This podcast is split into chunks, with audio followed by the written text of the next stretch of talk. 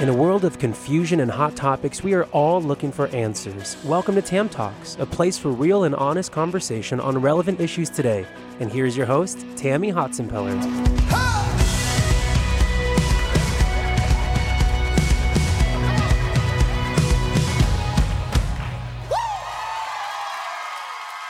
Well, hello and welcome to Tam Talks. I'm so glad you joined us today. Whether you are on our podcast or you're watching me on YouTube, we're so glad you're here. You know, one thing I really like to do is just be real with you and honest with you and have dialogue. Whether I have people coming in to interview, whether it's me teaching, I really want to have relevant topics for you. So I was walking on my prayer walk the other day and just talking to God, like I like to do when I do my prayer walks, and I began thinking about communication. It's one of the coaching classes that I do with a lot of Fortune 500 companies when I'm doing coaching is the art of communication. Because let's be honest, communication is difficult at best. When I was coaching, it would be topics like how do I communicate with my colleagues? How do I communicate with other business units? How do we communicate as men and women? We have different languages, I don't know if you know, but we just have to work on communication. So I began thinking, how do we communicate with God. You know, we live in a day right now of communication through emails or social media. I can tweet something or I can shoot something through Instagram or Facebook or I can do a video. I can constantly be communicating. We communicate all the time, but are we truly communicating? And you know, I wrote down the definition. I think this is pretty good. The definition of communication is imparting or exchanging information, thoughts, or feelings. Now, let's just break that down. When I'm communicating, whether it's with my spouse or my children or my neighbor or a colleague, I'm trying to exchange information. Here's the data, here's the information, or even my thoughts. How do I feel about that? I'm going to be really honest with you. I feel like we don't have a connection on this project we're working on, or I'm feeling disconnected from you. So, my feelings or my thoughts or my emotions, that's what communication is. So, if you are communicating well, the opposite party understands what you're saying, you're feeling, you're thinking, you're connecting, right? You know, you've got this connection. That's what communication is. So, as I was praying the other day, I realized that we have a lost art of communication with God. So, over the next several podcasts and videos with you, the next few weeks, I want to talk to you about how do we communicate. How do we communicate with God? If it's difficult to, com- to communicate with humanity, I can only imagine how difficult it is to communicate with God. But remember, communication is a two way street. So stay with me on this thought.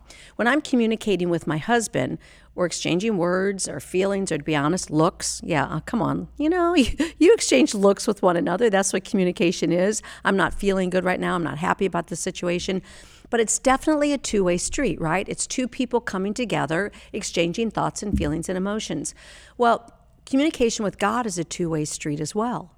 You have to realize it's you're talking to God and you're listening to God. So, what I want to do over the next few weeks together is I want to teach you how do I talk to God through prayer. We're going to talk about that. But how do I also hear from God? How do I listen to God? If communication is indeed a two way street, who's doing the most talking? Am I just always talking and not hearing from God? Or am I sitting there waiting for God to talk and I'm not communicating with Him? So we're going to talk about this. You know, I was thinking if we have to have communication classes in college, university, school, right? We have to go to communication classes.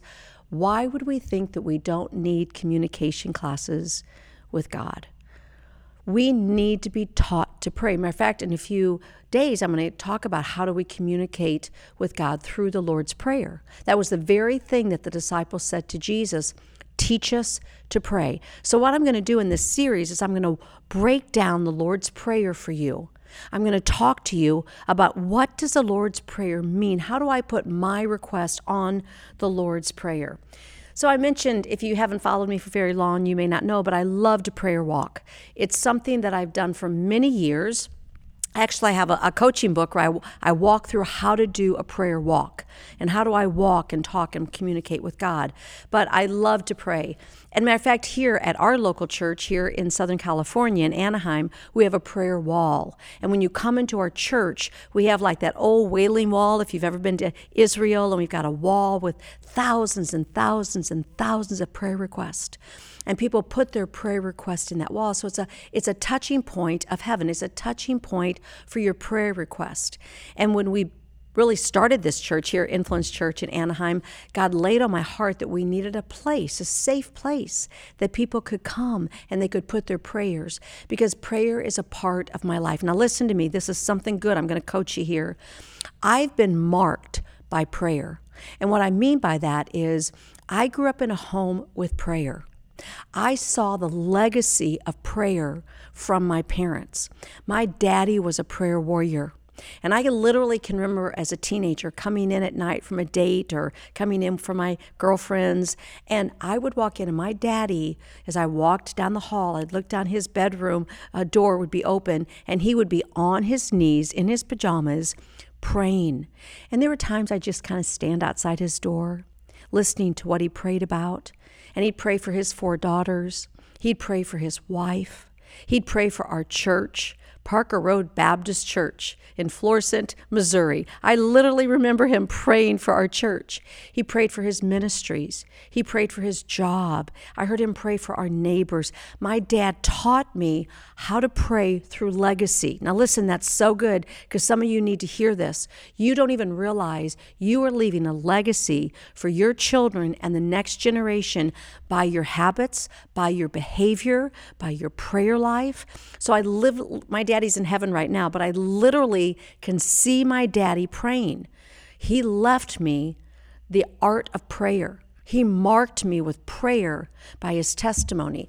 Now, my mama was different. My mama was very charismatic. She would dance around the house. She'd have on praise and worship music. She'd stop and pray over people. I would see her go out on the streets and just stop and ask people, Can I pray over you?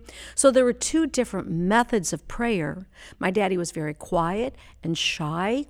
His prayer life was very personal. My mother was very charismatic, as I said, in the life of her her part. Her life was very um, lots of energy. So that's how she prays. But do you understand what I'm telling you here right now?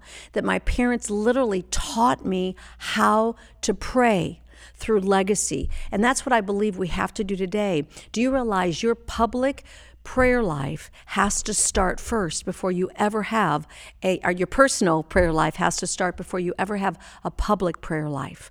You have to know how to pray intimately and personally and privately. So what I want to do is I want to talk to you about how to have a prayer life. I love this quote by um, Martin Luther. He said, "To be a Christian without prayer is no more possible than to be alive without breathing." You cannot live the Christian life without prayer any more than you can live life without breathing. You have to have a prayer life. You have to know how to communicate with God. Now, I may be teaching a little bit. I'm very passionate. I'm going to coach you on this because I believe in prayer.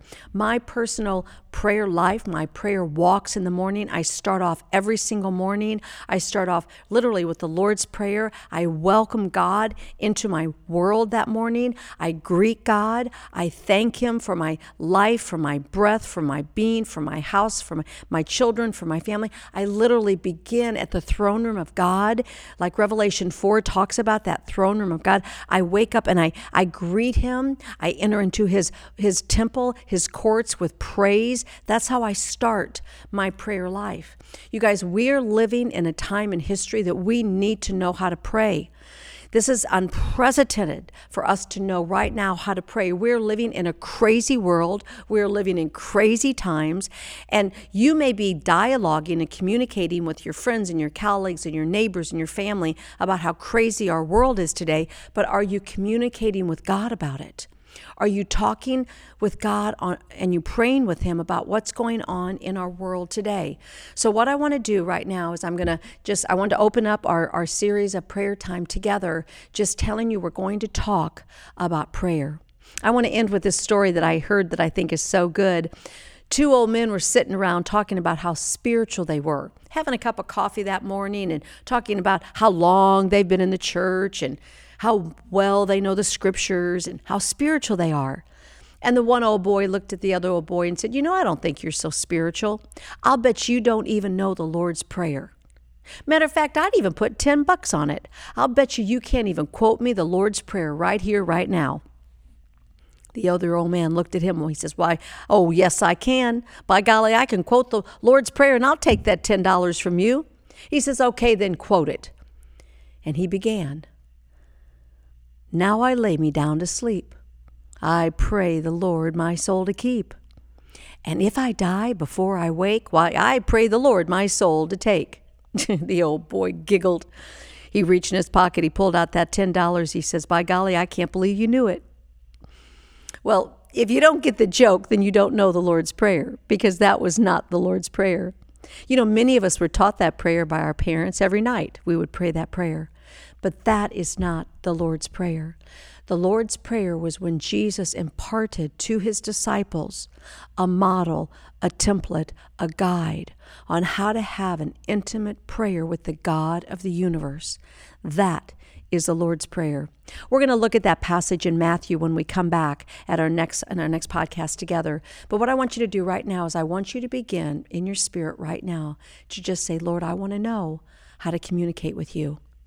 I want to know how to pray. Lord, teach me to pray." I hope that you'll continue this journey with us. We're going to have about four or five weeks together, maybe six weeks, where we're going to talk about the Lord's Prayer and how to communicate with God.